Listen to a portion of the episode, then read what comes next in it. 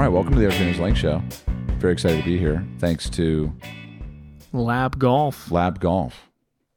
Go to randomgolfclub.com slash pages slash. We got to fix that link. We got to fix that link. Um, yeah, tell them a little bit about yourself. Get a discount. Very excited to talk to you, Ty. Very excited to talk to you. Hey, thanks for having me, guys. It's awesome. Have I'm you- really excited. Have, have you done a podcast before? I This feel like will be my first one. First Your one. First one. My wife says that my entire life is a podcast because I like to talk. So, you know, I can see that being true. Wh- why do you think she says that? uh, maybe because I talk over her a little bit too much.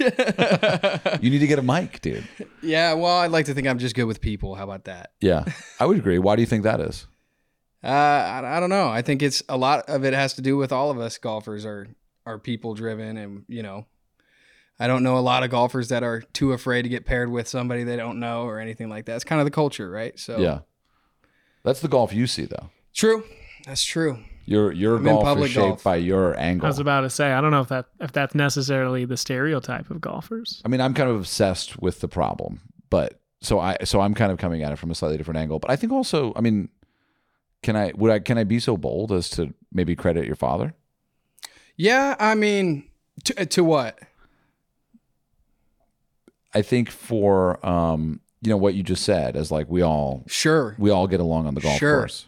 Yeah, I mean, I was raised, uh, you know, growing up, it was never, I was never a fan of being the son of a golf pro and not having spikes on my shoes or not having a glove. And then as you grow up, you start to realize, oh, he's, he, w- he wanted us to just see the game. He didn't want us to care too much about um, all the intricacies. He didn't want to push us into it. So, uh, you know, I think he's always been people driven, and, and I think you could be right. Yeah, I mean, the way I was raised into this sport, uh, it's definitely been a lot, a lot about people. I mean, because your your your dad and you very much in the same kind of uh, the the wind is blowing in the same direction in the sense that you know by way of introduction, if you're listening and you're wondering, I was about who's to say. Right? I'll just back up here and shoot this frisbee even further. Let's, let's make him introduce himself. Old time's sake. I like it. he yeah. likes it. Great. Let's So do it. I, Boom. I was uh, Full name, Ty. Full name. Ty Martinez. Uh-huh. No middle Um, name. What's that? Middle name. Ty Aller Martinez. Birthday. Love that. Uh, three twenty ninety seven. Social security number. I'm not very social, so I don't know if I have one of those. But yeah, so I, I was raised by a PGA member. Uh, my dad got his membership in early '90s and had me late '90s. Um, moved me and my sister out to a small town in Granbury, Texas, public golf, and uh, his green his dream just grew from there. Um, really focused on junior golf, and later got the opportunity to take the contract from the city of Dallas for Keeton Park Golf Course in South Dallas. So that's kind of where we've landed. Um, I am close to being a PGA member, which is something that I'll be very proud to share with my dad um, and the rest of our uh, association. It's going to be a really fun experience for me to be able to say that I am a member and I'm uh, building on the foundation that my dad has has built up. Right. there there are some like benchmarks that you uh kind of own right Sure. but like like as far as did, did i hear is is it is it an exaggeration to say youngest you were the youngest at in your current role No, I, I wouldn't say youngest in my current role, but um, youngest with the influence I have, and a lot of that is the trust that you know the key stakeholder at our business is my dad, and he trusts my vision. Um, so maybe I, I've had a lot of leeway for somebody of my age, for sure. and you're the head pro at, Yeah, at Keeton mhm. Park, and you're one of the youngest head pros in in, his, in history at that establishment. Or Uh, I, I I really don't know on that stat. I mean, I would say it's it's young to be a head pro at 21. I don't think I would be the the youngest. that is young. I, if you're not the youngest Yeah. it's like we're It's talking about months yeah, and, we're talking about months and we're talking about a course probably that hasn't had the same level of impact that keeton park has been able to have Yeah, and I just think that's the that's the ability to be kind of uh I, I mean, you win if you take risks, right? So, for those of you listening, right, you know a little bit about Ty, JoJo. Walk everyone through what happens when you get to Keeton Park. I'm so happy you're saying that because I pulled up on my phone episode 261 of the Erik Anders Lang Show. So on October 17th of last year, the title is the lowest round I've ever witnessed, and it was recorded mere hours after I laid my eyes on Keeton Park for the very first time. Can I admit something? Go ahead. You know what I'm going to admit. Go- you, please, you, I don't even remember recording that. you have no idea what's where going on were, were we together? yeah, we yeah. Was I on it? You were. Yes, you were on. It's your show. Yeah. Where were we? we were in an Airbnb that we had been locked oh, out that's of. right. And we invited people. We handed out the address of the Airbnb. You had just consumed um, over maybe like a pound and a half of Dots yeah. pretzels. Now I remember. uh, we we were not able to get in the Airbnb. The day had been a shit show since the beginning. I had gotten stuck in traffic in Waco, so to speak. That's Yeah. what people said. it's such a lie. And uh, You left late. Admit it. we just went to Bucky's. That was what- whatever. Anyways, uh, all this to say, we had a meetup in Keeton Park, and I had no idea about it, anything about it, except for the fact that it was a public golf course. And we showed up, and there was um, about 50 people there, and we had a ton of golf balls for them, and we did the first ever Mad Scramble, ever. Which means everybody playing on the same team. All, everyone scrambling together. Prior to that, people had been playing meetups. It was All shot. all shot, pick a person you don't know, that's your partner, and then try not to get hit with a ball as everybody sort of makes their way to the green. And we had just been telling the story last week, but when on the day, Erik and I thought we would get through three holes because don't we we didn't know we didn't know how long the scramble would take. What did you think? First of all, how did we get connected? I don't even remember this. I I don't remember how. Uh, you know what it was? Was your Fort Worth tra- chapter, the DFW Caleb. RGC Caleb? Yeah. Ca- uh, Castellano, I yeah, believe. Ca- Constantino. Constantino. Yeah. Um, yeah, no, and he's a great guy. I, I've worked with him before, and he's always been um, awesome at Keeton, and it's great to work with. Um, and you guys kind of gave us that idea of like, hey, we we were thinking maybe we scramble all fifty of us, and kind of like the way we saw it was, you know, we're asking to do this at what five o'clock at night. It's not a problem for us to maybe just shut down the front nine and you know but it turns out uh, foreshadowing we got through it in what Two hours and twenty one minutes. i mean you could have teed off behind us and not really noticed right it was pretty cool and we shot We shot eleven under. 11 under I Yeah. love it. We shot 11 under, and uh, the very first time I ever saw you was um, I, I was on the green cam, which is I was up by the end of the hole um, filming back, and I saw what looked like a teenager, no offense, riding what looked like a dirt bike oh yeah through a bunker. Riding a dirt bike through a bunker, wearing a a rugby shirt with like five inch stripes of black and yellow, and uh, and black pants. It was it was a full look. And if you told me he was the head pro of that golf course, I, I would have said, "Okay, tap my, my tap my shoes three times." You know, I'm fucking home. wait Yeah. can we be honest though driving through the bunker just to be fair was an accident i don't know how that bunker got there uh, i don't think it was there the day before no i just didn't see it i wasn't thinking i was excited about you Well, guys being late. there and yeah well it was kind of dark yeah that's right Yeah, we played.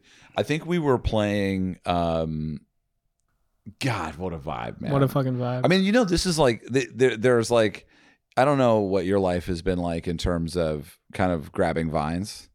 There's a lot of vines out there, you know, and each one doesn't take you to the same place that the other one takes you to. And so like this this day was like a really big day for us because it taught us how important like you know what, what we've been saying at every event that we've been doing since since that day, which I I'm thinking there's been about 40. We've had about 40 of that event that we did at your place since then. The the largest one we ever had was San Francisco, which was like 4 days ago. It was like 150 people. President of the of Touchstone, you know, the management group, uh, director of golf, general manager, all in attendance. The chef was there, the you know, the the first pro and everybody everybody's there and everyone's just like kind of like how it works. How's it working? You know, this works. You guys play fast, like you know, and um, you know, just from a mathematical perspective, the more we've learned, the more players, the faster. that makes sense but you would never think of it that way You wouldn't. It's just because that that uh, when you when you get up to the green, even on a par five, instead of a sixteen or eighteen footer, it's now a six or a four footer, just because there's that many people hitting. Anyway, the the thing that really hits me, and this is something to like credit Keeton Park with, which I would say like is very much intact when you arrive, no matter how you arrive, no matter who you arrive with, what day you arrive. I'm sure it's all there, even though I've only been there once. Is that we we kind of see this thing where it's like before Keeton Park, we just had a bunch of groups playing golf together and it was a vibe. But then after Keeton Park, it was like, oh wow, we're proving that a that a group of golfers, a team of golfers, a community of golfers is better than just kind of going out and and and playing on your own or whatever it is. Sure, I agree with that 100%. You need to walk us through the pro shop, Jojo. I want to. Do you have a yeah, visual? Yeah, sorry. This is really you did, you did ask me this question, and and I will be on record saying, and I was saying this to to Ty earlier because we were on a golf course and we went to this beautiful halfway house that was very modern, and I was like, look, I've been to a lot of cool places in the world, but I always love the ones that are have as much character as possible, as much history as possible, and the Keeton Park Clubhouse is my favorite clubhouse in golf, without a doubt. And obviously, it's always gonna be circumstantial. That was back in the days before we were, you know, a real a real streamlined events company. And so I was running a merch table and I had no business doing that. You know what I mean? I was slanging merch left and right. Were you really? Yep. Yeah. I, I mean, can't I imagine remember you that. doing that. no, no. I mean, they You should- remember that? You shouldn't, you shouldn't Oh, put, that was all inside, right? Yeah. it was all inside. I mean, we were bartering, you know, Ty would come up, give me a hat or a towel. I'd give him whatever he wanted. You know what I mean? And, uh, in the background, you have a wall of shoes that look straight out of Complex or Hype Beast or whatever. Wrapped in plastic. and plastic. they're wrapped in plastic. Looks like, I mean, it, it looks like you're on a sick in a sick like shopping area of L.A. or New York or wherever. And then uh, they have but not ma- like fancy. No, no, it's not, not- like not it's like not that. You didn't pay like ten grand for some lighting. It's just like here are the shoes, but we've staged them a little bit differently to look like a skate shop. yeah. And the uh, there was a mannequin, and the mannequin had like a styrofoam head. Maybe I remember the styrofoam head, and it had some sick sunglasses on it. And there was a record player underneath it, and y'all were bumping Tupac. Was the head spinning on the record? I, rem- I was. That's It what I was was. trying to remember. I think the Right. head was spinning on the Tupac. what a record. vibe! That's like some Home Alone shit, dude. Yeah. and and they were just they were handing out cool like really cool stickers because that's the kind of thing most golf places don't get yeah, right. you did the the Keeton Park sticker that's like lime green with melting letters. What is Dude, that based on? Just the LSD one. It's uh so what it is based on is when I was a kid, the cool thing was you go into your local Zumiez at your strip mall or wherever it was located and you ask the teenager behind the counter for a Zoomie sticker. And that's kind of how we thought of that idea is like, man, we should have uh our our place should be cool enough that people want a sticker or a kid wants a sticker. We have something for that person that is from my demographic It's the, or it's my the age only group. sticker out of all the places we've ever been to that made it onto our gear case. Yeah, So the, Cool. the Pelican we have with our cameras and stuff in it has a Keeton Park sticker on it. And I don't know, we're surrounded by a lot of alt golf. We're surrounded by alternative golf brands, and so much of them try so fucking hard to be cool. And that was just organically cool in an accessible way. it was just personal to you. Yeah, it's it's fun. It's fun to hear that for sure. Do you do you what other like sports and activities like preceded or coincided with golf for you? So when I was growing up, um, my dad coached quite a few good players um, from all over, uh, from where he was from, that came down to Texas with us to get looked at or, or whatever. He was a good coach, still is, and um, I saw all these really good players, and like for example, uh, a good player of his was Rich Barcelo, um, and I'm walking in the ropes on a practice round with them, and he's got his rangefinder, and it's got a Vans off the wall sticker on it. And then as I get to know them a little better, I start to realize every time Dad goes on a trip to coach on tour with Rich, he comes back with a fresh new pair of sneakers. So everywhere they're going, they're sneaker shopping. They're, you know, talking about other sports that are much cooler, especially back then. You know, early 2000s, late 2000s. Um, and I'm just thinking to myself, like, these guys are so cool, but the world doesn't see golf in that way. They don't see the side that I get to see. So if the best players in the world are into skateboarding, they're into, you know, hip hop and uh, the things that you don't see a golfer really doing, why can't we just shed light on that and and just accept that we're all like minded and we all like the same game and same music, right? So that's kind of the idea behind Keeton. just about relating to people, uh, catching them off guard when they walk through the door, um, is is kind of what we like to do. Make it a welcoming experience. Like uh, you mentioned, the record player. We we keep the records on display, not to sell them, which is a common misconception. We've had to put signs up, records not for sale, but more just to relate to somebody. If you walk in, Erik, and you like listening to Khruangbin or Leon Bridges, right? And you see that record, you're gonna look up at the counter and go, "What is this? I love this band." And then now we've broken the ice. I get to ask you why you're here, practicing, playing. Have you been here before? And there's that relationship that every business is desperate for, right? So like now, you know, because I got to see Keeton Park with JoJo on a very different day, right? A very a very different kind of a, a arrangement that you're probably used to. What what is like? Um, is there is there a commonality between some of your favorite moments that happen inside the shop there? Yeah, all my favorite moments inside the shop look a lot like that night, just full of people. Um, we do a Tuesday night scramble and it ends with the sundown. We have glow golf balls that we like to hit as a close to the pin for the playoffs. And it looks similar to that. Not 50 people most of the time. We usually get, you know, out of the 60 that play, 30 hang out and eat tacos and uh, have a good time. But that's what it's for. Should we do a hundred?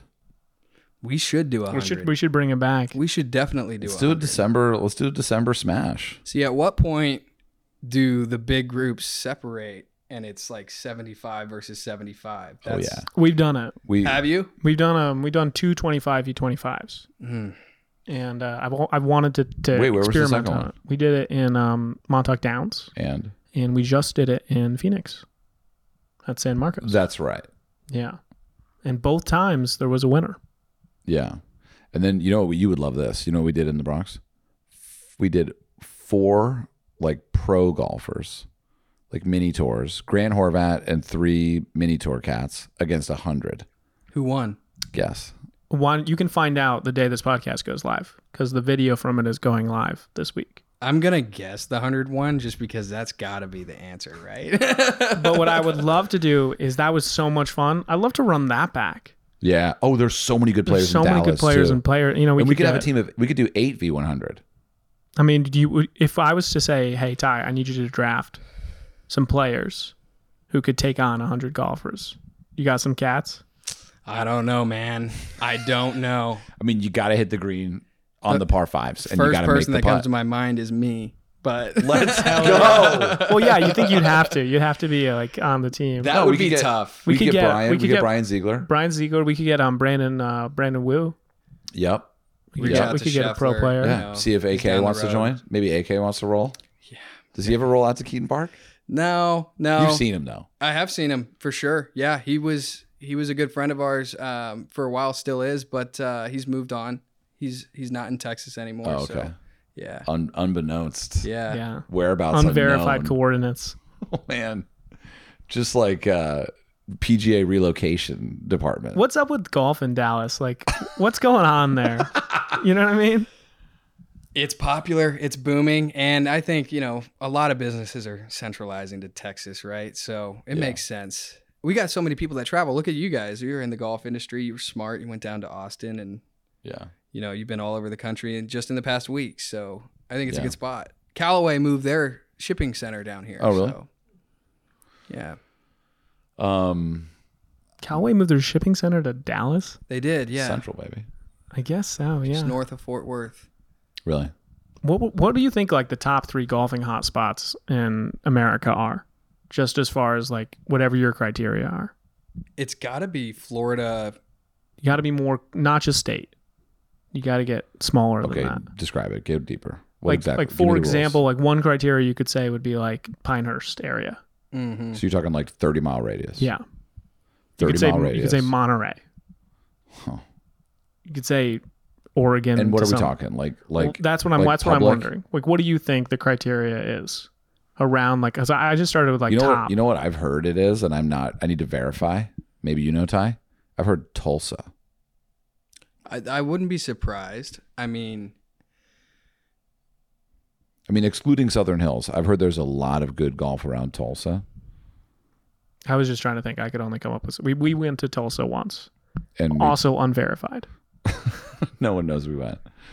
Um, I don't. it- it's such a good question. I mean, Florida seems like San Francisco San Francisco fucks. kind of nasty. yeah, right? There's a lot of there's like a public Alister MacKenzie. If you want to get in the car, there's another public Alister MacKenzie. There's a dope par three course. There's like there's like a ton of great good publics. Presidio, a couple major championship layouts. Harding Olympic. Bayonet. Harding, Bayonet, just up the road or down the road. Mhm. Yeah, It's Black beautiful Horse. out there. That's see that when I think of the best golf in the country, I think of Northern Cali for Yeah. sure. yeah. I think it's going to be like NorCal. You could drop a pin and probably be satisfied wherever you go. Hundred percent. You know, Foggy mornings. And what is Texas missing? Because I feel like Texas, like, what's the best course in Texas?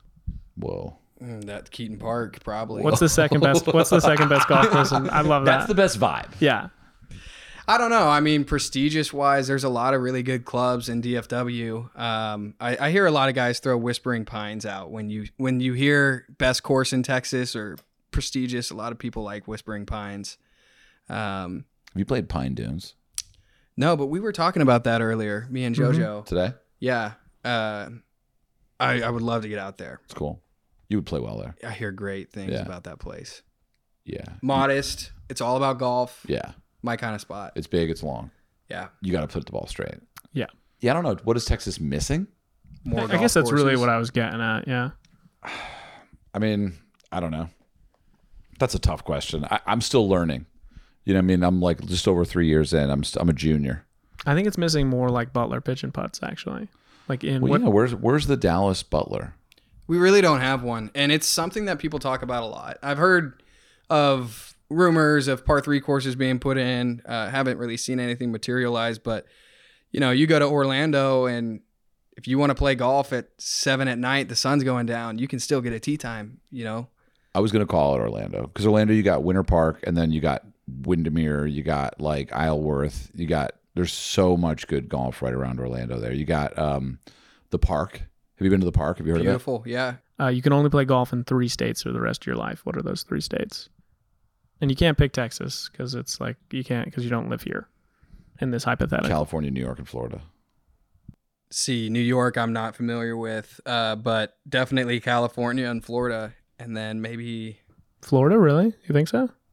It's When was the last golf. time you played Florida has like a thousand golf. Courses. I know, but when by was the last time you played like Utah? Maybe I would pick Utah over Florida, maybe, just for the beautiful golf. Utah is beautiful. Utah's good. But St. George. Yeah. I think. I got to Oh, throw um, in a northern state too. You know, Michigan or uh, Chicago is always beautiful. The grass grows like weeds out there. So Yeah, Michigan is a great golf. Michigan's good. New York is a great call. I wasn't even thinking about New York. Long Island is yeah, a long. Long Island, bro. alone. There's like 300 courses on Long Island alone. They're just some are historic.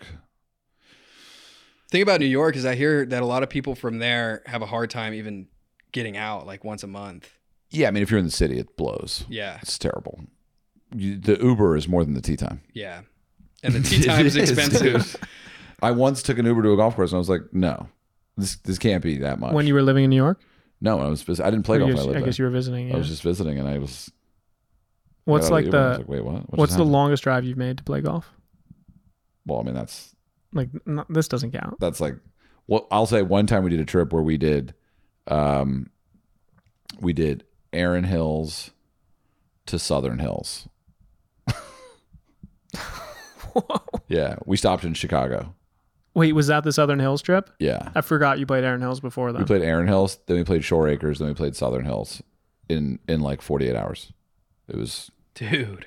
but i mean like you can't ask me like the longest drive because like that's like yeah, I guess I meant like, what about Utah? You ever like go on a real golf voyage?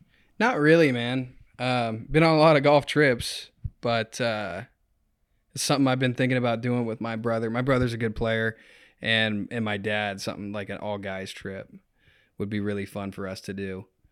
Um, I've been telling them Firestone or some stay and play. Maybe Pine Dunes is what we should do. firestone would be cool Yeah, I think Ohio golf is also really good. I was Ohio clipped into my head because like Dayton and Cincinnati and Columbus, there's all these like smattering of just like kind of courses that you just don't like th- they're they're not like on tour. They're not talking about them, but like there's a ton of amazing golf courses there. When you drive by a low budget public course and it looks pristine. Yeah.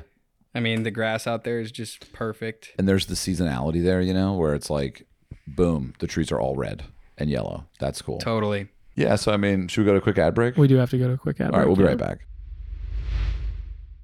Okay, everybody, I have a very, very important announcement. Listen, listen, every, just take a moment. Okay, if you want to optimize your body and your brain into becoming the most, what's the word that goes here? I would say it's optimal. No, you already said optimal. optimal. No, it's optimal. Do you want to be a king? Do you want to become royalty? Do you want to make every decision on the planet? I can show you how. And I can show you how to do it with a calm James Bondness where you're just like good with whatever happens. And it's actually just in a small little bottle. I took one uh, yesterday morning. It's- Ketone IQ. Ketone IQ, guys. I wear the hat. Go to hvmn.com slash RGC. I'm serious. You won't regret it. It tastes like it works because it does. hvmn.com slash RGC. Please support the partners that support us. And what do you get if they uh, if they get to go to ketone? You get 30% off your first subscription order of Ketone IQ. yeah, And I and I and I'm going to personally guarantee success. I don't know how I can do that, but I've anyone who I've forced to try it loves it. yeah. If you're someone who drinks coffee, try ketone IQ. If you're someone who uh, If you like solving puzzles, drink Ketone IQ. if you're someone who has to get up early or has to go to bed late, if you're someone who, like me, you know, sometimes you're like, oh, I don't really want to eat, but I don't want to be hungry. Yesterday, I just took a ketone IQ right before the meetup, and I didn't even think about food for a I'm couple just going to hours. say it. If you like boning, it doesn't say it on the bottle. It doesn't say it on the bottle, but go to hvmn.com slash RGC. Yeah, never, never even thought about that. Try it. Okay, good, good to know. All right, another very important announcement for any of you tweakers out there. Yeah, we know who you are. I know some of you are all scrolled up into the shaft, the flex, the combo of weights on the head, the degrees, the grip. Well, I've got a solution for you. And the solution doesn't stop. It just keeps giving. It's like a train that never needs to be refueled. That's because our friends over at Dollar Driver Club have created a membership where you can not only just upgrade your driver every year, but you can also get absolutely illegal deals. You may get caught, and then you would need to leave the country, whatever country you're in, because these deals are not allowed to be posted online. Uh, what I will say is this: this holiday season, as Black Friday rolls around, a year ago, I went to Black Friday and said I need a new driver because it's the worst part of my game. And I went and I bought a shitty driver on a shitty deal, Mm. I remember this. and it did nothing. And you, bought might have heard on this show. you bought a Mizuno. Well, I wasn't going to say the brand name, but Well, it's not Mizuno's fault. It, it really isn't, honestly, because it wasn't a personalized experience. It was some dude in some chat box who just gave me stock everything. And on the sh- I was so excited. You remember me? I was like, I'm going to be different this Yeah, you were year. pumped. And I wasn't. And I had an eyebrow up the whole time. You, you honestly did. I was like, why? yeah. Why would you not? You need to go to church if you want to meet God. And this guy, so Dollar Driver? Club, has it figured out because you call them up, they fit you over the phone, they they do all your specs, they work with you, and if you don't like it, what do you do? You get a different one. You just send it back to You them and they give you a new one. You send it back a driver, get a new one. So this holiday season, I would recommend instead of doing what I did, just at least check it out. DollarDriverClub.com, just as you would imagine it spelled. It's in the link in the description. Check it out. If you sign up as a monthly member, you'll get your first month free with our unique code RGCXDDC, or you can get $50 off your annual membership. Hmm. Folks, it is football season. SZN. I know we watched the UT game yesterday. That was a blast, as we all know. Hopefully, you're not a fan of Iowa uh, State. Iowa State. If you're a Cyclone, that's all the best to you and all the all the best future luck in the world. But we love you if you're from Iowa, Yeah. but we will not be rooting for you when it comes down. I mean, we're 10 and 1 yeah, we're we're double digits for the first time in since 10 2006. Yeah, 2005, 2006. around then, I'm 2008. But yes, and Anyway, uh, Trail Blazers we're we're killing it, and uh, all the whole season we've been following along on Prize Picks, which is our favorite daily fantasy sports app. it's the funnest way for me. Like I'm not a huge like I'm not a big gamer in that way. Like we even went to Vegas and I was like, I'm good. But like this is actually really fun because it feels like first of all the bets are very simple, right? It's not like I don't have to get too complicated. I don't need to know too much. I need to know I need to know a guy and I need to know what I think that guy's going to kind of do. And it's and it's a, we we play this game in the car all the time. Um. How many red flags are going to be at the you know Formula One race? More than more or less than two. So this is a game that we play all the time, and and ultimately, Prize Picks is simple, it's fun, it's easy, and what's really cool about Prize Picks is that if you use our code, you know you know what? If you use your, do you know what you get when you use our code? Not you, Judge. I know you know. I know. I'm just want. I'm just thinking if you're listening and you're wonder, I want you to wonder for a second. yeah, honestly, yeah. Manifest it Because think about this. more or less. Think about this. If I told you, hey, you come to the golf course, Mm-hmm. you buy hundred dollar tee times, and then I'll give you hundred dollars. I would say you're crazy. I would say that's a bad business. But that's pretty much the code we have here, which is prizepicks.com slash EAL show. And if you use the code EAL show when you check out, you're going to get a first deposit match up to $100. So literally what, what we just said is that you're going to spend $100 and then you're going to get $100. So it's literally like you're turning $1 into two. Yeah, it's it's dumb money. It's funny. Um, it's also if your football isn't your thing, basketball season has just started. They're all doing UCL Champions League for soccer. Um, if you're listening over there and you're like, that's what football actually is. Okay, I get it. I get it. I get it. You know. You can even bet on musicians. That's not true.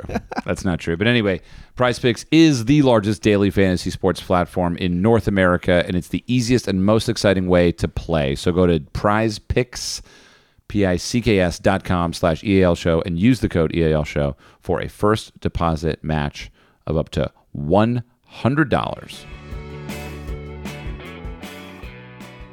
When you were saying you've gone on like golf trips, like what sticks out to you? I mean, you're at the golf course how many days a week? Uh, probably at least six days a week. Maybe stopping by on a seventh. because you're ultimately responsible for everything that happens there.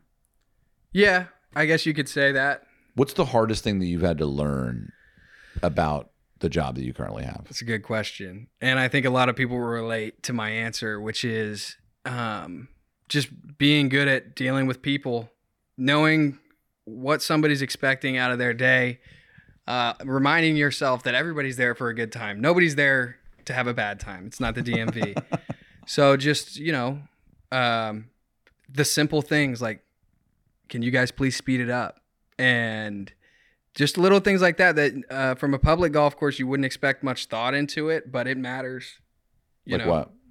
Uh, you tell somebody to speed it up and your delivery is wrong you just made somebody upset Yeah. right Is You- that is that the most common issue? It's got to be. as far as people getting frustrated on the golf course Well, because because you're creating a product that people are paying you for, and Totally. that product is, you know, um, you know, like good fairways, good greens, good tee boxes, and a smooth experience around all of that. So you, so as long as the grass is cool, which is more is is mostly in your control, aside from like rain and other shit like that, like then the only thing that you can change really is the experience of it all. absolutely and that's our that's our mission statements to provide experiences that inspire a lifetime of golf. And so we we try to remind everybody on staff that um, we're just trying to provide an experience that somebody wants to have again right? We want to give them some memories and um, you know that can be tough balancing multiple people at once. You know you got one guy who's having a great time and the guy behind him's mad at him right? So what do you do in that situation? Uh, you, you care for both of them and you want to hopefully solve the situation with both of them happy and ready to come back next week We had a crazy idea where it was you would you would pay per minute. Yeah, we, we, we fixed actually. We fixed golf. Sure did, didn't you? That'd be a tough one. But with technology, I I could see that being something that later on down the road. See, my idea was was less so that we penalized people, but it was more so if you finished under pace, you got you got money back. You got to you got a rebate to like a meal.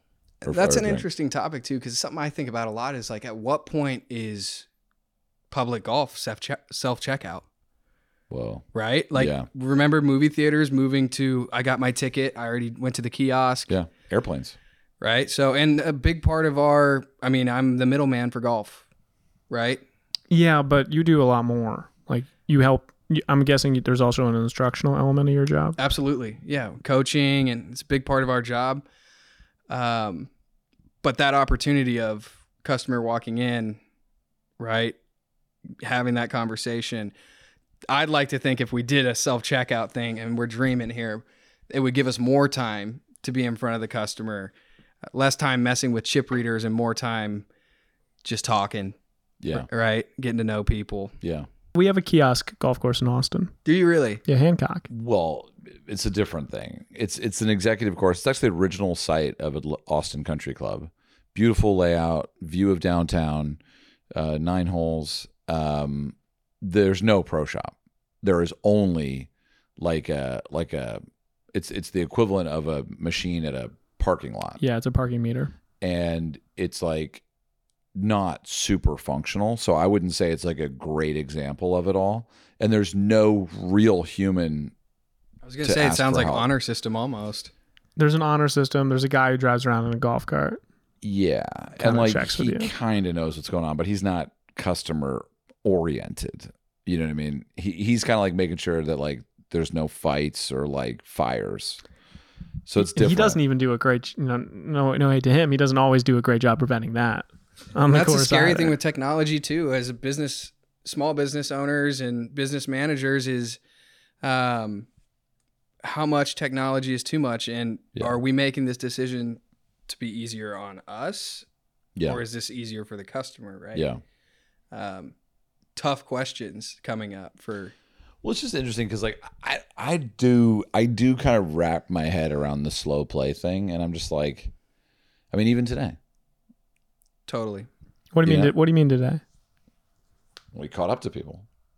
We always catch up to people. We always catch because up to people. our golf IQ, whether you're talking about ability to hit the ball or ability to not look for your ball, right? There's they're the same thing kind of, and it's just like I just want to like keep in a rhythm. You know, slow play is a strange phenomenon. Erik had another idea, which was the remember the sidecar fairway. What was that? It was a passing lane on the golf course. That's good. well, you could give someone a flag. Like honestly, that that would be an interesting thing to do, just from a customer service standpoint. Be like, hey, no shade, but you got to pick one or the other. Are you going to be playing too slow or too fast? And if they say too slow, cool, give them a red flag, put it on the cart. You say if they say too fast, give them a green flag, put it on the cart, and then just everyone knows, like, hey, that guy wants to play fast. He might jump ahead of you. No shade. I don't know. Well, and for some behind the scenes for your listeners, I'm sure we all have been behind a slow group and wondered why the golf shop hasn't fixed this problem yet. But the reality is is like if they're slow for you, we can let them play through. But now we've still got that problem. So it's more about encouraging the entire field Yeah, to play at a similar pace. yeah. Then you don't have problems, right? We I had an experience uh, a month ago. I was in Detroit playing, and we were playing quick.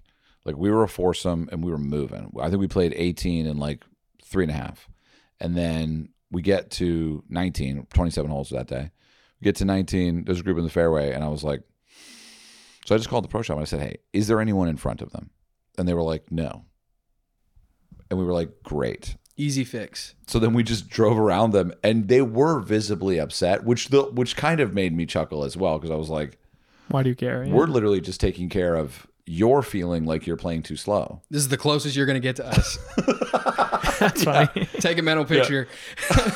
well, that's really funny So we did get the next hole, and two of us made birdie on the next hole, just because we were just like, "All right, cool." Like now we're like, you know, it's like fresh air. Even quicker. It is an interesting thing. I mean, because because have you? I guess here's a question. Psychologically, you're talking about getting along with people, right? People play golf. People pay for golf.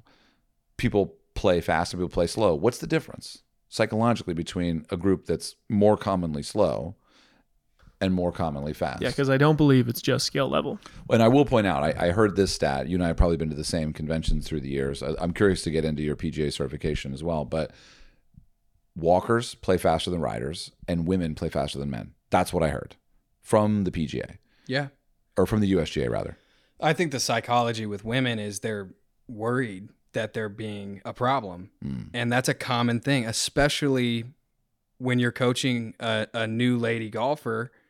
Um, we find ourselves at Keeton a lot of the times kind of just telling them, hey, you're not a problem. You're going to feel like one because that's the culture right now of golf, right? You're going to be told what to do, how to do it, how to be faster. So just expect that and don't give it too much thought, right? You're not the problem. Chances are the people that are telling you that have an issue with play as well, right?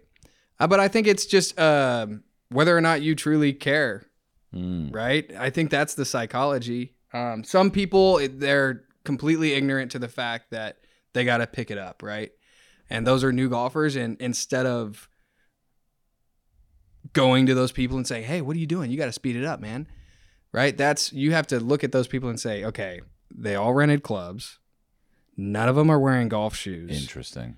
Yeah. Chances are they don't even know they're not supposed to be driving up on the green. They don't know they're supposed to be speeding it up. They don't know Whoa. right? So it's very slippery slope. And now you got a guy who's your customer, who you also care about, A new- yelling a at new customer. Oh, an old customer yelling at a new customer. Could be right. Whoa. And now you've got a balance between I got to make sure that everybody's happy in the end of this, but I want to make sure that that person doesn't feel not welcome in our golf world. this is kind of the saddest part. Is that what what we're saying is that hey, we have a we have like an overall global, you know, group of people totally. and um, we are making it hard for people to join because we're making them feel not, not only are they struggling with this simple hitting of the golf ball but now we're telling them hey i'm mad at you because you're not doing it all fast enough and also there's a lot of parts of this that you don't even understand such as where to put the golf cart and and simple things that you just sort of understand over time but it does take a few years Well, and look at how else we're failing. I mean, nobody said golf was stroke play. That's not the definition Boom. of golf. That's big. Look at us. Uh, what, what do we play today? Uh, blob. We played like three games in Right. like eleven holes. and we changed our minds a bunch, but you know, we still had fun. We scrambled. Nobody Yeah. knows what they shot. Certainly, the most fun we had was not when we were playing our own ball. I mean, to me, right, match play is the best Love form of this play. game, and it plays quicker. Maybe, maybe not a lot quicker than stroke play, but educating our younger golfers, meaning young to golf, on scrambling or teeing up from 150 out and learning the game. what if you mean like? But do people actually get upset at Keeton Park? I, I can't see that happening very often. It, it happens everywhere, but and it does happen at Keeton. Um, never, never to the point where we've got somebody taking their clubs off the cart and heading to the parking lot. But Jojo has an interesting story. Did you share this on the podcast? I think you did. When we teed off at one at Presidio, you know Presidio? Have you heard of it? Have you seen it? yeah, Beautiful course. I shared it on a podcast that they will not have heard yet. Right. So, well, in, in brief, um, you know, we're going down one, 150 people. One is right next to nine. JoJo's on nine as the 150 people are teeing off. And there's a guy on the ninth tee, right? Literally facing, like like we're hitting the same area. And there's a lot of balls slicing into nine because it's on the right. And there's a guy on the ninth tee. What, what, what's the interaction? Uh, he was he he was upset because some balls went in his general direction. it's kind of so. I want to start off by saying that he's kind of a sympathetic figure in this story. Yeah. Uh, which but is also which is altogether not invalid. absolutely, Right, like- totally. You know, no one wants to get hit by a golf ball. Fair enough. but you know he he certainly fits fits into a certain cut, cookie cutter country club aesthetic. Him and his friends as they're driving up to 18, nine and um one and one and 18 in this case 10, but whatever kind of cross. And uh, as we're driving by, you know, I hear him go, you know, something along the lines of, "Are there any good drivers out there?" You know, something like, "Look at all those bad drivers." And so I was like, "Oh, I can't wait to watch your drive." You know, you're you're about to show me how it's done. this ought to be good. You said this. Yes, yeah, yeah. I was like, Like like sort of just sort of Oh, elbow Oh, I in said very, a little bit. I said very jovially, like Yeah. you know, like I can't wait to watch. You know? this is this will be wonderful. And then he hit, he hits a perfectly fine drive. Quite honestly, he hits a good drive, and because of the way that golf is, I said nice drive. You know, and then he looked a little closer, and he was like, actually, his friend came up behind and was like, I think that's, I think that's Random Golf Club. I think that's Erik Anders Lang. I think that's Random Golf Club. And he went, oh my god, I love those guys. You know, what I've I've been watching the content for years, and then we kind of have an interaction, and they come over. But it was a complete. It was so fascinating to see that switch. Yeah, it was it was disdain into oh, like this is something I I like. Yeah, and the and the missing link had been curiosity from the beginning. And what I'm kind of getting at here is I had this image, right? And you know, throw the idea out if it's a terrible idea, crazy idea. But like what's missing from the equation that that you're describing about slow play is almost like empathy. Like we all 100%. Yeah, we all began. Absolutely. We all crawled. We all didn't know where the cart goes.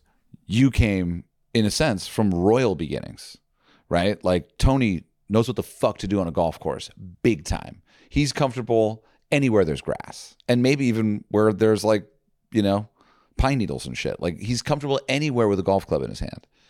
And so that's your father, right? And that's and that's like I didn't grow up with that. Right? Like my dad puts a golf club in his hand and it's just like hair stands up. You know what I mean? God mm-hmm. love him. But like on some level, we we check in at the pro shop and it's me, me, me, me, me, me, me, me to the first tee, me to the second tee. What's what this person is interfering with me. And it's almost like there's a card that's like, hey, bro, Keeton Park is a very special place. And one of the reasons why it's so special is because new people, bada bada bada, women, bada bada bada. We strive to create this experience, bada bada bada. Heroes, I never heard the the mission statement's amazing, right? Like, and in order to do that, we ask something of you: service, right? Kindness, patience, empathy. If you see someone struggling, maybe just offer them some of things you've learned. they want to know. They want to know. So what's the rule on the putting green? How many balls are you allowed to have on the putting green? Do we know? No, is there a There's- rule? There's an answer The etiquette is supposed to be two, too. Oh, right? What do you mean? interesting. See, it's and you guys are golfers, but we have all these little rules that not a lot of people know about. Sorry, what do you mean? Like during the Explain round? this rule. So putting green, like as far as like if Oh, I'm practicing. on the practice Okay, green, okay. Oh, you're not Only supposed to bring bring two- five balls to the putting green. I not always when do you're three. putting. Now chipping, you know, load the green up. Sure. But um, Oh, I didn't know this. we have so many rules like that, and there are people out there that will see a guy with sometimes a small bucket on the putting green, right? I'm practicing putting. and it would go such a long way if instead of like leaning over to our buddy and saying, Can you believe this guy? Like, Yeah. can you share with us? Or, you know, what's the deal, bro? yeah. And laughing, maybe we should just say, Hey man, are you new? Yeah. Okay, here's the deal. When we're hitting on the range, we hit one ball behind a divot, right? I don't think we need to have signs. We don't need to have um, sort of like a, a judgment towards people that just don't know, Yeah. Right? Exactly. And you're exactly right. It's empathy. And this this game, I, I feel like a lot of times we don't have empathy. Yeah. Just and I and I don't know why. All right, folks, it's holiday season. I know what it's like to be in the holiday spirit and sort of be out there, you know, and you're and maybe you're maybe you're with the family. No. Can I be totally honest What? to you listening? I have no idea what Erik's talking about right now. Like I don't I don't see the screen. I know there's two more Yeah. ads left and I don't know which one he's doing. Yeah. Well, I'm doing the one where you're with your family. Can I get some hints? Could I guess? Do you want to like make it hard for me or like do you want to just Well, I'm just going to do the ad read. Okay, do the ad read. Okay. Yeah, I mean, I was thinking like I can give you want a hint. Yeah, I love a hint, yeah. You had a few too many. Okay, yeah. Okay, I'm right there with You're you. with your family. You Mhm. got a few too many. You know, you're trying to like just just get back to square one with the fam. You know, yeah. you don't want to wake up on day two, square two, You feeling it. you don't want to you want to be giving thanks, not giving the insides of your stomach Yeah, to the uh, to the floor or the uh, outside area in the small town in New England that you're from. Well, we- hypothetically speaking. hypothetically speaking, if you're in the northeastern corner of Connecticut and you have a few too many, the great news is that there is a morning recovery product available to you that literally it's based they, they conducted a clinical study and the users of morning recovery the people that drank morning recovery felt up to 80% better than those without it so what we're looking at here is if you're skeptical you can go to morelabs.com that's morelabs.com and use the code EAL show and get 25% off your first order of morning recovery. And so what's I mean, you've tried it, Jojo. I have. And let's cut through the bullshit because like Erik, you don't drink. I don't drink. So part of this is like, why the fuck are we even talking about this? Um, and uh, part of me was very skeptical when we were asked if we would want to do this ad read. And if you don't drink, if you're listening, which I know a large, you know, some of our community doesn't as well. Then just go get keto. Fucking hell yeah! Like like this ad isn't for you. That's that's awesome. Keep keep on that incredible lifestyle. Um, I I drink. That does A happen lot. to me. okay, stop. He doesn't drink a lot. no, no, you keep it chill. I keep it chill. Yeah. Yeah. Except- we, we were out in Vegas, and I think you did order a thirty dollar drink one night though. Uh, yeah, but it was one shot. It was top shelf. It was a one big ice cube. And I think it was neat. I don't Did think you they- take a morning recovery that night? Uh, I did, and wh- how 4 a.m. the next morning? How great was I? You I were was up and at 'em. I was all set, You were actually the first one awake that morning. packing the car, If I remember, you were doing push ups holding my breath. in the kitchen. I challenged you to hold your breath for two minutes. You Erik didn't is hit that one. convinced, convinced he can hold his breath longer than me, and yeah, he can hit his drive farther than You I still can. haven't beat me though. Okay. You know what? You want to hear quiet on the podcast? anyway, uh, I actually did try more labs and it worked. Get it, try it. Go to morelabs.com and use the code EAL show for 25% off your first order of morning recovery. That's morelabs.com and use the code EAL show for 25% off your first order of morning recovery. Again, clinical study 80% of users felt better after drinking morning recovery than those who didn't. When people ask what your favorite food is, do you know what's funny is? What's that? Everyone says pizza. Is that is that true? Everyone loves pizza, dude. I will say pizza as someone who's been on a lot of crews for us, pizza is the thing we get because it's like no one's going to complain. Everyone loves pizza. Mm-hmm. Like that's almost like a birthright. I feel like I could fix pizza though if we had two ways to make it better, faster and crispier. Do you know? What Did- ad we're about? Do, to do you do you know that I have a solution for you right now? I might, I might. Um, what's cool about Ooni, O O N I, is not only the Scottish brand, Scottish pizza oven, but also they've been literally given the designation from whatever is the company, the group of people in Italy, in in Na- Na- Naples, Napoli, mm-hmm. Mm-hmm. Naples. Mm-hmm. They are a Neapolitan style pizza oven, literally by the order of merit from the Neapolitans. I did not know that. Yeah, it's amazing. No, they literally did. It's like a fucking fact. And you know, this oven can reach up to almost a thousand degrees, and it can cook your pizza to crusty perfection in as little as sixty seconds. And that's the whole point of Neapolitan pizza: thin crust, crispy, banging. You can eat 100 slices. Um, you don't want to wait 20 minutes to do that either. Also, you can cook steak in it. I love that. You can get it with pellets. You can get it with gas. It can go indoors. It can go outdoors. It's absolutely incredible. They've got a bunch of models. I love the product. They've got a team in Austin. We love hanging out with them. They're always cooking good food. I have one. You should get one. Go to ooni.com. That's O O N I.com. Support our friends. Make some pizza. Make your friends happy and become Italian. Here's the thing.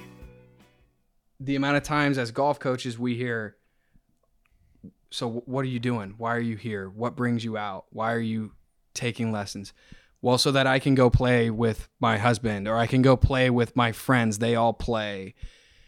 So then why do you need lessons? Just go play. Go learn it. right? That's what you want to say, obviously, but in this sport, it's unlike any other sport. If I wanted to go play pickleball with you, you would say, just come on, let's go. I'll show you. Rather than I got to take a lesson because I've never played and Erik wants me to go play with him next week. Yeah. Right? It's a different culture of uh, you got to know what you're doing to be out here. So, and Erik, stop me. Tell me if we can't talk about this on the podcast. Just mark it. And, you know, we, we did the Mad Scramble tour in August.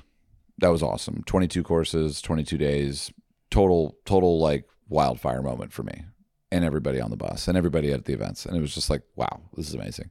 And um, for the second one, I changed up the way we did a little bit and we hosted them all at courses that were owned by the same ownership group in order to develop a deeper connection with one company that could sort of turn on a faucet of local golf events for us in an area.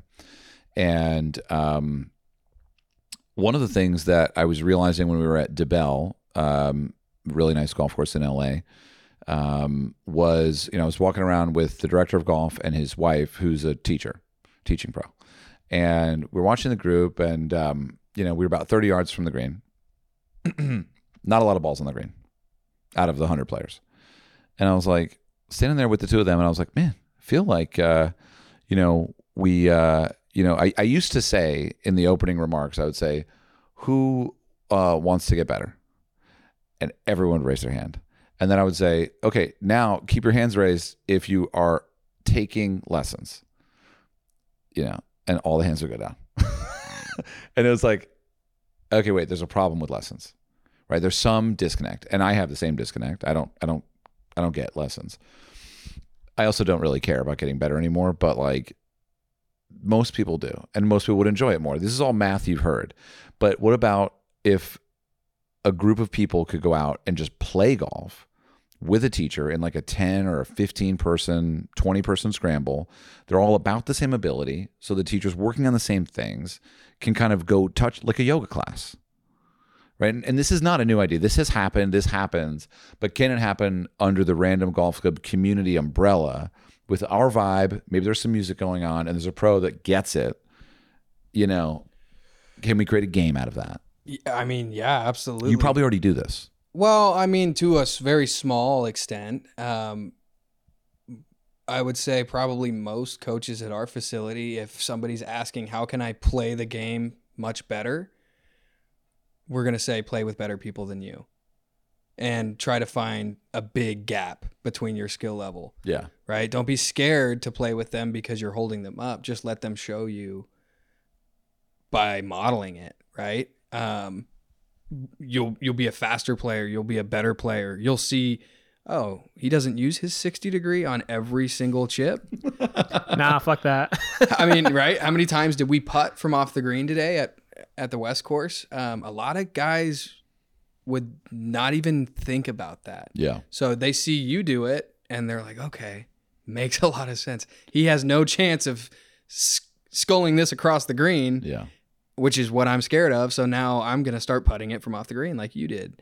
Um, I think it's a great idea. Sam Hahn, the founder of Lab, said that a lot because we, we did we did Bandon with a couple members for a breaking series, and you know they were both double digit handicaps, and Sam's a scratch, and so he was like, man.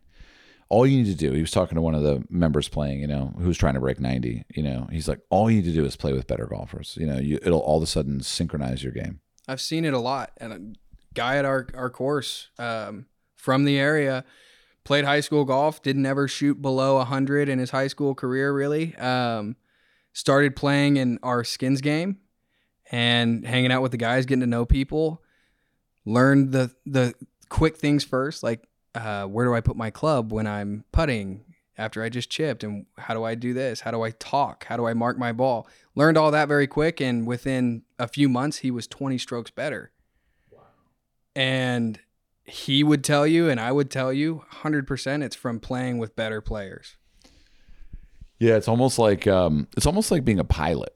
You know what I mean? Like you get in and you're like, dude, there's three thousand combinations of buttons, and a skilled pilot's just like bing, bing, bing, bing, bing, bing, bing, bing, bing, and they're just going through it. And it's like just even the little decisions of like, where do you, yeah, where do you put your wedge? Like, oh, I forgot my head cover. I forgot my wedge. I forgot my, oh god, like, It adds up. yeah. Oh wait, I don't have whatever. And what happens when we forget things? We get to our next shot and we're hearts racing. And Yeah, for those new guys, their hearts are already racing over the ball. yeah, And when you don't have the visualization in golf, just like with every sport, we lose control of our body. And now we've got a guy that we're making feel worse Yeah. and he already feels bad. this is so interesting because it's bringing me back to when I got into golf. Because I was already, by most accounts, an adult, you know, and I got into golf. I was 29, and I was like, not trying to play nice courses. I was just trying to play the any course that I could afford, and like even still, I found it challenging. You know what I mean? It was like, wait, I don't. How do I? It's it's almost like raised by wolves is is the entry to golf when it's not a family game for you. You know, there's no there's no like elder. Um, you said you were 29 when you started and your dad plays. Yeah, so I mean, my origin is like my my brother found clubs in a garage sale when he was like in his teens, and he's ten years older than me. Not a golfing family, so my dad plays at the invitation of my brother. That's when he like got into golf, really. Like, but they don't. He does. He's not like, yo, let's go play golf. My dad's like, oh yeah, we can go play golf if that's what you want to do. Again, can I ask why it took you till 29 to start playing? Uh, yeah, because like if Keeton Park was the course that was around the corner and people were hanging out there, I probably would have started a lot earlier.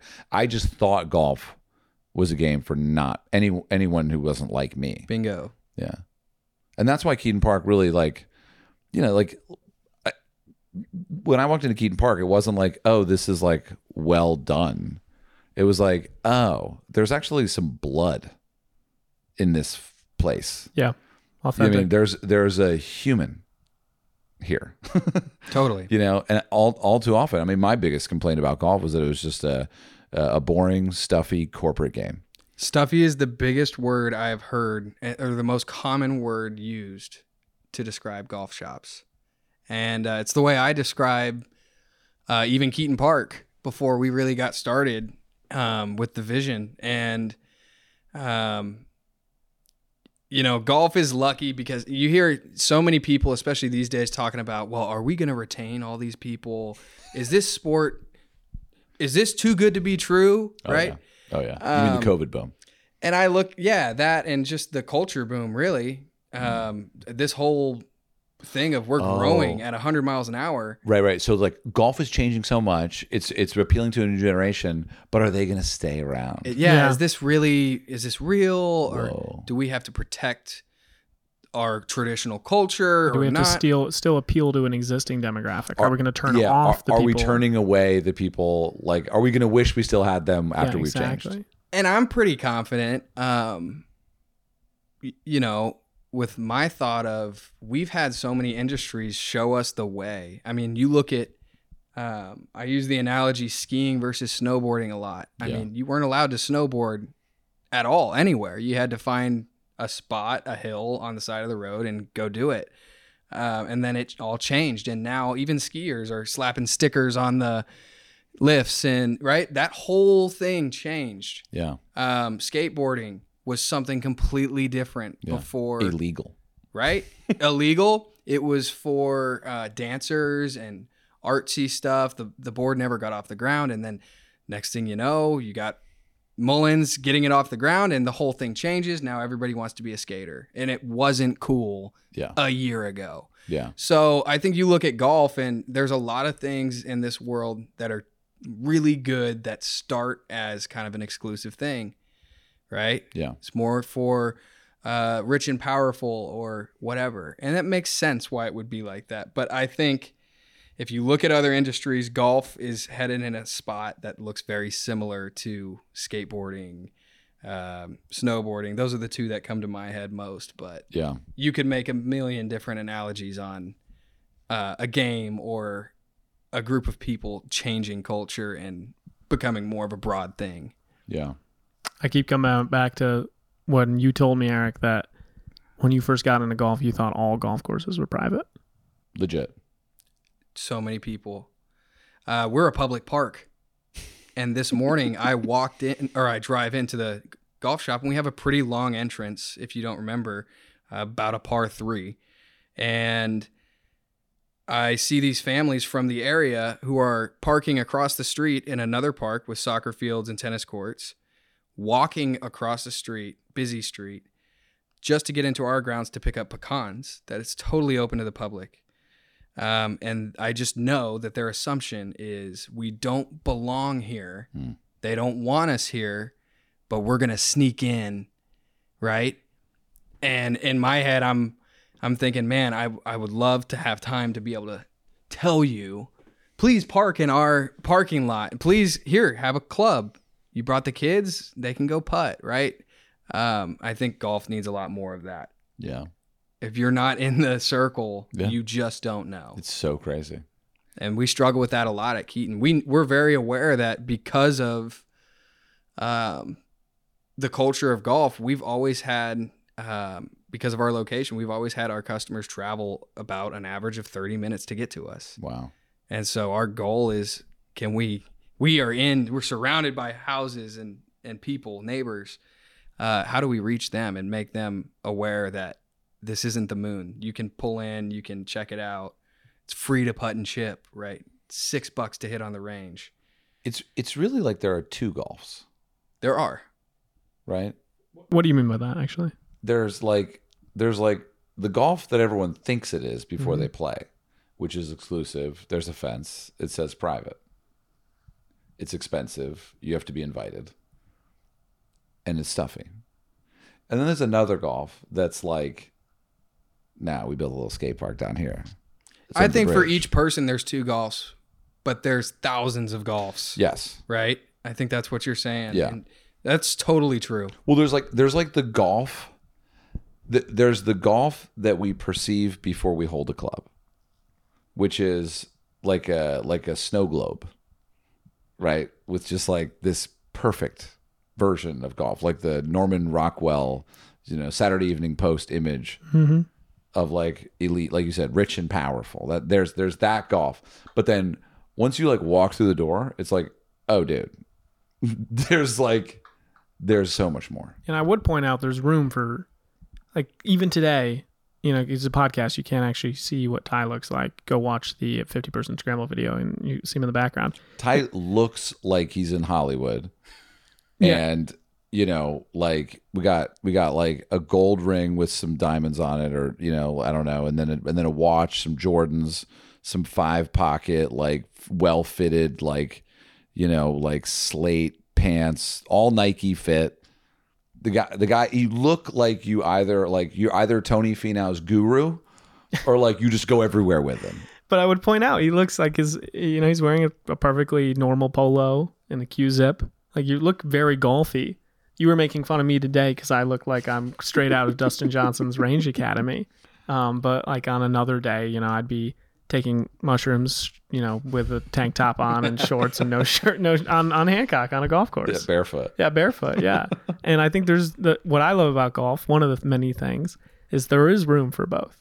Well, we see that at every event. Like, I mean, you know, um, our captain in Seattle was messaging me today, and we were, he was like, "Hey, low key, my favorite person at the meetup in Seattle." And he was like, "It was um, there was like a seventy year old cat there with like a white I beard, him, yeah. and he had he had purchased our primary Jones collaboration golf bag, which is like a loud golf bag. It's like bright blue, bright red, bright green, and it's modeled after the um, yardage markers on the driving range. You know, and it, and we wanted to make this bag. The original goal was to make it under a hundred dollar golf bag. Didn't happen, but this old cat is walking around with this golf bag, and he comes up to me and he's like talking about Ram Dass. He has his master's in psychology, and he was just uh, he was on mushrooms. I feel like, but, Sure. but anyway, yeah, no, I mean, there's there's a lot of different types of golf, but I really think that there is that version of golf that outsiders see, and then once you scratch the surface, there is a whole rich culture of golf that is fitting everybody in, and and and not enough people outside golf see that. And I think it's important to know that at Keeton, uh, and you guys are hitting the nail on the head um, with this because we talk about it a lot, especially me and my dad over the phone. Just, um, yes, we're very welcoming of this new era. We're very for it, but we're not the new era, right? I've been playing golf my whole life. Mhm.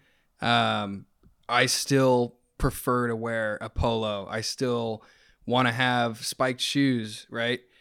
That's my golf. That's my version. But I see all these people and it's not their version. And it's been like that for a while. I mean, if you work in the industry, we get a lot of phone calls in public golf. What's your dress code? Because people are trying to dress down as low as they can Yeah, right? So it's nothing new. It's just more it's more welcoming, right? I see. I actually, I I'm gonna like both agree and disagree with you here. Like, it's not about what you wear. True. I I think it's more of because the whole like I used to be real anti collar. Now I fucking don't care.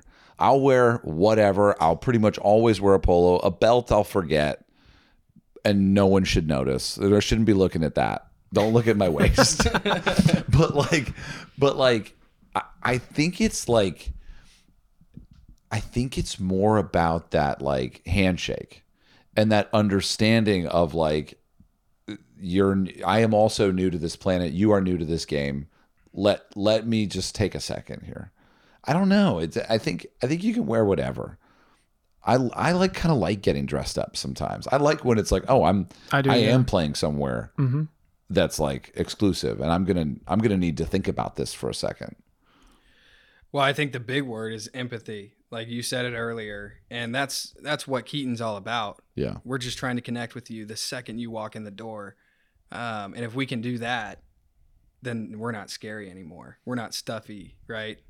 And uh, we had a a big fear of, you know, are we gonna start playing rap music in the golf shop? Are we gonna lose oh all of our customers Yeah. if we do this? interesting we know that the new golfers are hungry for this, yeah but are we going to lose out if we do this? And the short answer, and now it's funny to even think that we were worried about that, is no, yeah they don't care. Right?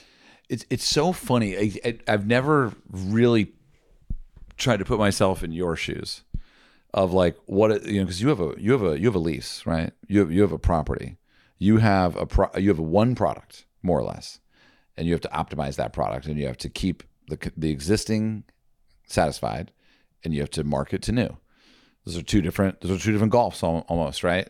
And um, you know for me it, I, I almost started in the other direction where I was like random golf club? Let's make this thing as fucked up as we can. You know and now i'm kind of like probably watering it down to some extent where it's like hey no no no. It's not about like I remember we went to the country club and we played um, we played the country club and made a video there and i remember we posted this thing beforehand that was like talking about the sign and like how it was like private and exclusive and how that didn't mean anything to me and like you know how i kind of like You know, if, if you go back to that caption, there's more nuance there. Yeah, and it's a great caption. It's, it talks about our bag tag and what our bag tag means, and and primarily we like to speak from the positive and not. I don't really. I, I try to focus on the positive rather than you know even today I wrote a little caption and I was like I'm going to take this part out because it was talking about how grow the game was essentially um, a, a marketing copy for you know club companies to sell more clubs. And I don't even know if that's true or not. So why the fuck am I writing it? And you know it also doesn't really matter because that's not really where my interests lie.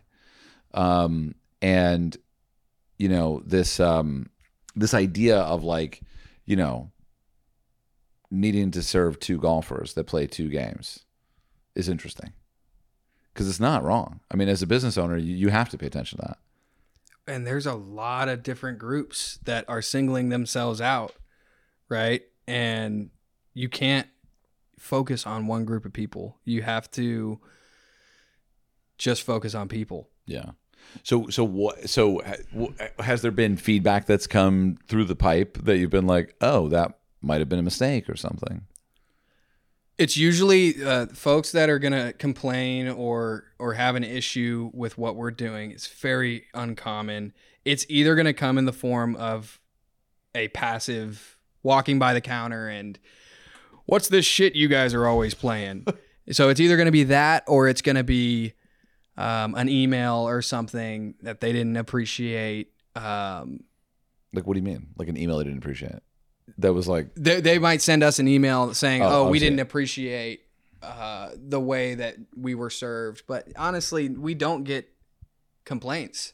I Yeah. mean, you go into a lot of restaurants these days, cool hopping restaurants, like uh, for example, like a Hattie B's, and they've got rap music blaring, and you still see generations of people that you know full well are getting into their cars and not listening to that yeah, but they're going to sit down and they're going to enjoy it. We change with the world around us.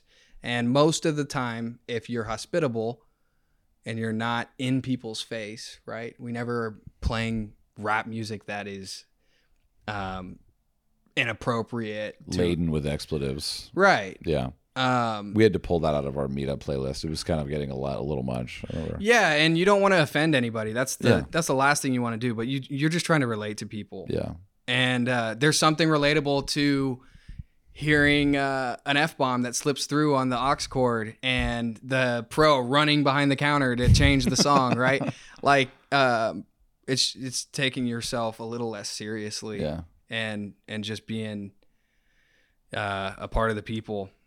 Well, I think I think probably like even even amongst the like the rap question mark thing, like I think there's a lot of different types of rap out there, and I think you know if you're talking about like I don't I don't I don't know a lot of the new rappers, but I know like love Tupac, Mm-hmm. and you just like you you you kind of like it's not so much like what is said, but how it's said.